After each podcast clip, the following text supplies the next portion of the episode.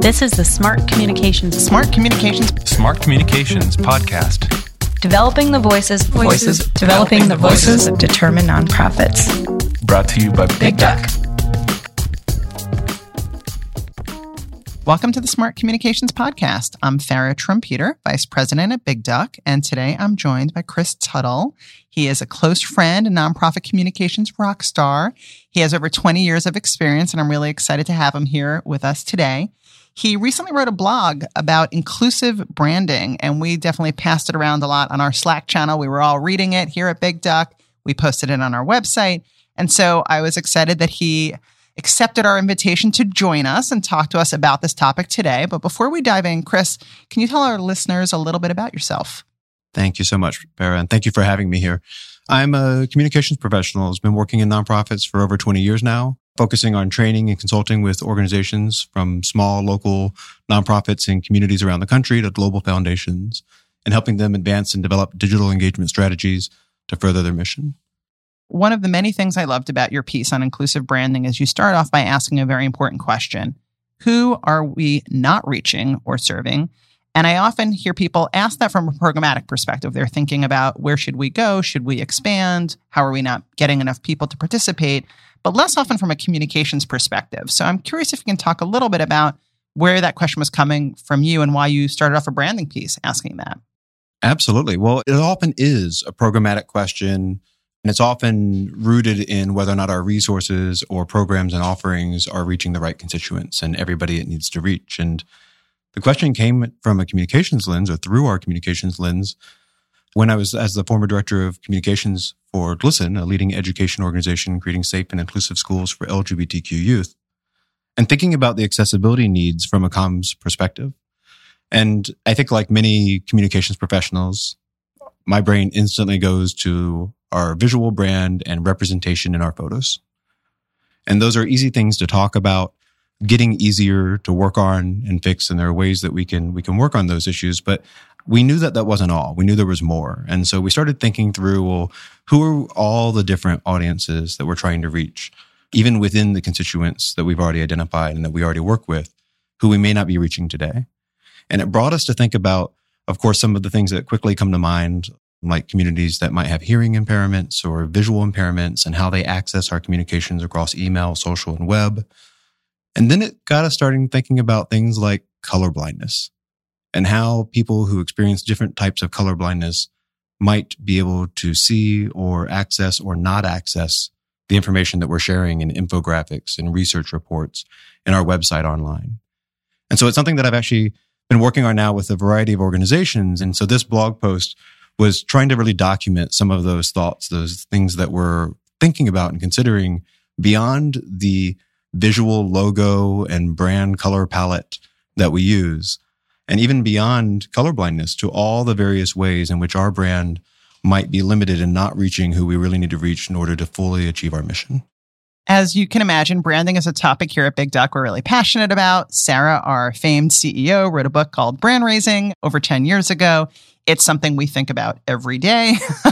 and at Big Duck, we think about branding in a few different ways. One way we think about it is that it is your organization's voice and it is the sort of culmination of experiences people have. It's how people, what they think about you, how they feel about you, what they see, what they hear, whether that's when they come to your website or an event they get your business card after meeting you. It is your visual representation and so much more. And I'm curious how you think about or define branding. I agree with all of that. And I like the definition that branding is the overall experience a constituent has with your organization that makes your organization different than others.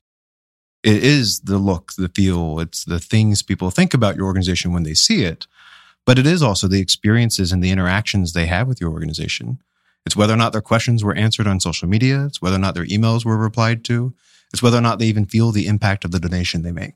Exactly. And I think there's so many different elements of the brand we can manage and control, and others we can't. No one, as far as I know, has figured out a way to control what people think and feel about an organization. I can't control what you think about me or what you think mm-hmm. about Big Duck. But what I can do is be clear about what I hope I want you to think about me and how I hope this next thing will make you feel and use that to shape how I communicate. But let's talk a little bit about what people should have in mind when they're thinking about their brand and this idea of inclusive branding from you already mentioned some things, visuals, text.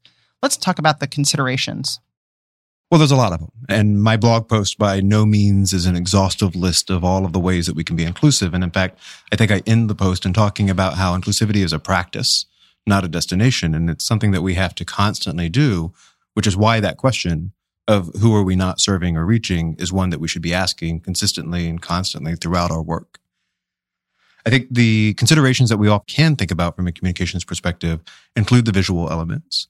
It's the captioning that we're using for photos and the way that we actually teach other staff who might be uploading or utilizing content on our websites, our blogs, our other platforms about how to create meaningful captions and alt titles and image descriptions that are going to enable people to understand what's happening in a photo if they have visual impairments or a video if they have visual or hearing impairments. It's things like our color palette and logos, especially if we're utilizing our color palettes in ways in which the difference between certain colors is necessary to distinguish in order to understand the meaning of the design or the product. We can think of this with research. You might think of this with a high end design piece that's using kind of a monochrome design of one type of green on a darker type of green to have like big text. That's going to be inaccessible to certain people. And if our brand is inaccessible to certain people, then we're limiting the ability for them to either connect, understand, or utilize our work. Yeah, I like thinking about accessibility in so many different ways. One of the other things that you talk about in your post that I thought was really interesting was the phrase brand diversity, which I hadn't quite seen before. And I want you to talk about that. But, you know, one of the things that I think is hard is thinking about with branding to me at the heart of it is being clear, compelling, and consistent. We often talk about that, right? Being really intentional about what I hope people will think and feel about us making sure that that has been crystallized both visually and, and verbally and messaging, and then using that time and time again because we know it takes people six to seven times to hear a message before they even kind of connect with it. So there's a sort of hammer we often kind of mm-hmm. hit a lot of times with branding around being consistent and saying things and doing things the same way so that you can get recognition. But I think your article raises a good question about how do you do that while also making sure you're tuned into the different members of your communities and constituencies so that it doesn't sound tone deaf. So, can you talk a little bit more about that and, and this idea of brand diversity? Brand diversity may not be the best term. I'm open to suggestions if folks have it, but it is thinking about how your brand can be accessible to the different people who need to utilize it as well. If we can agree that not every audience is going to respond to the exact same type of communication or need to hear things or be treated the same way, then we can also probably agree that we can have a unified system of values and messaging and wording and language that we use that can be customized for specific audiences to best reach that need. I might be in front of an audience of older, primarily college educated researchers. And I'm going to talk about our work in, in one way that's going to be very specific, probably be considered a bit more quote unquote professional probably going to use certain language that's a bit less personal and less fun maybe and, and get to the point get to the stats get to the research and make my argument make my case whereas if i'm talking to a young group of queer people of color in high school that's not going to resonate with them. But we can have the same message, the same message that's going across to the researchers about the importance of ending homelessness, that is going to LGBTQ youth of color in a school that are organizing to end homelessness in their community can have slight variances that allow them to communicate in the ways that's going to be most comfortable and natural for them and probably more effective for the audiences they're speaking with. Visually, I thought a lot about this and we see this, I think, in a lot of corporate brands nowadays that we do have to think about how our brand can be applied across different communities, different programs, different regions. And sometimes that means developing a brand identity, a visual brand identity that allows for some adjustments and difference. I've seen organizations do this with business cards, something as simple as business cards. We can have the exact same design that could be in different brand primary colors to allow people to choose a color that best represents them or they feel is more aligned with their work. Maybe if they're of an executive team, they want something that's a little bit more sterile and simple, like a, a solid black or a gray or, or a dark color where if they're working in a community and outreach, they want something that's a little bit more fun and exciting in a brighter color. Like purple, my favorite color. like purple. Yes. just like purple. So uh, I'm still bitter that purple's not in the Big Duck brand palette. Now I'm just kidding. I love our brand palette, but you know, Goes uh, well with gold. It really does. So let's go back to the idea of audiences. You and I are both fans of creating audience profiles or personas. We talk about that a lot when we discuss collaboration and getting teams to stop fighting like cats and dogs, and that audiences are kind of the answer to that dilemma. But audience personas certainly also can be very helpful, but they can also be problematic, I think, in some of the ways that they can be designed and used. What do you think about audience personas and how are they helpful and how are they problematic? You know, love them and hate them. As we've said, their audiences are helpful in that they help us segment and, and identify communications to specific targeted groups of our constituents.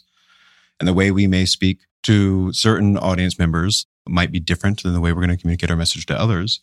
And so understanding the audience profiles, not just the identities, but also the interests and other potential criteria around different audiences is going to help us create better communications and help us understand better how to cultivate relationships.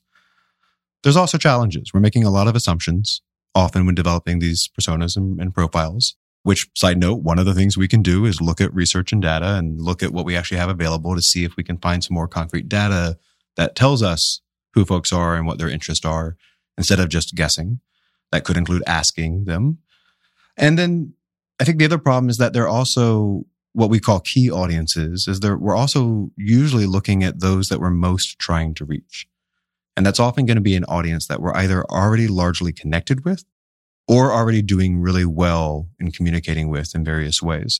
So I worry by doing this that we're also limiting often our ability to reach those who most need to be served by our organization's work a couple things we can do when thinking about how to create audience profiles that will be more representative, inclusive of everybody is two things. One is to think about sub audiences. And so when we're thinking about primary audiences, maybe that average donor who's female between the ages of 25 and 50 and lives in North Carolina, blah, blah, blah. That we also think of the sub audiences of that group, both of different sub audiences we may not know that we need to reach or may not be reaching yet, maybe black women 25 to 45 in a neighboring community who are also served by our organization's work. But we can also think about the different generalizations we might be making around those audiences and allow for difference, allow room to understand that not every woman is going to think the exact same way. Not every trans woman of color has the exact same experiences. Not every person with a disability has the exact same challenges throughout life. And so we can start thinking through what those different challenges or different experiences might be. We can also understand that an audience and sub audience categories could also have different examples utilized, different people's experiences represented to ensure we're reaching more people who have the variety of experiences and identities. That's great. One of the things we've been starting to play with is to move beyond personas and think about mindsets. So it's less about mm. somebody is this certain demographic, but more they're students who are looking for their first job, or they mm-hmm. are people who are empty nesters and their kids have just gone off to school. So now they have their empty house. They might have new time to volunteer in different ways. So let's think about them. So instead of saying volunteers, we're thinking about empty nesters and people who are looking for a meaningful experience. So shifting beyond just those demographics and into kind of more stage of life or mindset has been helpful. Absolutely. And I would also add shared values as well as what questions folks seek answers for. I think one of the best things our organizations can be doing right now is to figure out what are the questions our constituents need answers for and how do we answer those questions? And those may overlap multiple audiences and segments of our communications. I wanted to mention earlier when we were talking about this idea of brand diversity is how did that also connect to what we call brand architecture, which is the definition of your programs and initiatives and the relationships to your master brand. And where is it okay? You know, for example, in Pride Month, we see lots of organizations create rainbow versions of their visual identity or create an anniversary logo or have different colors mm-hmm. for different departments to your point about the business cards. When does it make sense? How do you play that off in a way that still makes sure there's a clear connection to your brand? And again that often comes down to your audiences and how many different audiences are you talking to? How important is it for those audiences to know and recognize who's speaking to them so before we wrap up chris we've given i think folks a lot of things to think about and personas and looking at things like alt text and how we caption images. What are other things that people can do right away if they want to start working on this issue of inclusive branding? I think the first thing that any organization that wants to tackle this issue should be doing is to organize a team of staff across the organization to start talking about it. Start figuring out what are the things that your organization is already doing effectively and where are there opportunities or gaps in what we should be doing. I think we can tackle some of the easiest things to be doing and some of the most necessary by looking at some of the accessibility standards for digital communications, especially websites.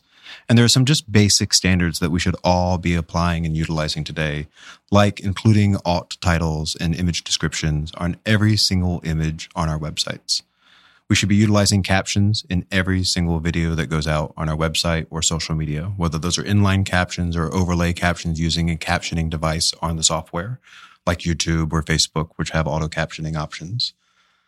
I think if we start with some of these easy steps and then keep that team going with some regular meetings, we can both celebrate kind of the differences and the advancements we're making, but we can also identify the other things that are going to need to be done. And so the third thing I would leave here is document what you expect your staff to do. If we expect staff to use image titles or alt tags and image descriptions accurately or to understand how to create captioning easily, because sometimes it can be tedious and difficult, then we have to help them. we have to teach them and provide them the resources or teach them how to do it themselves. And maybe to your point, instead of having that be a separate accessibility document, it's actually part of your brand guide. Absolutely. So it's the kind of thing we're looking at all the time. Absolutely. One of the things I did at GLSEN while I was there was we worked at actually including some of the inclusive branding standards that we've discussed here, like the colorblindness specifically, and also the requirement for accurate representation of young people in photos, was we put it right in our style guide. It was something that we expected our communications team to know when developing and implementing our brand, but it was also something we wanted our external designers and our partners and others who were using our style guide to understand and see and to utilize themselves. That's great. Well, Chris, thanks again for being here. If you want to learn more about this topic, you can check out Chris's post on inclusive branding, which is in the insights section of our website. He kindly let us repost it. You can also see what he's up to at Tuttle.co. Chris, thanks again for joining us. Thanks so much for having me. Hey, if you've been listening to the Smart Communications podcast and you're finding it helpful, I hope you will help us by telling a friend about it, somebody in the nonprofit sector who might benefit from it, perhaps, or taking a moment to go to iTunes and rate it or write a review. We really appreciate it. This is Smart Communications Podcast, developing the voices of determined nonprofits. Brought to you by Big Duck. Big Duck is an agency that puts smart communications in the hands of nonprofits. We help our nonprofit clients develop strong brands, strong campaigns, and strong teams that advance their missions and achieve their goals. Connect with us at bigduck.com.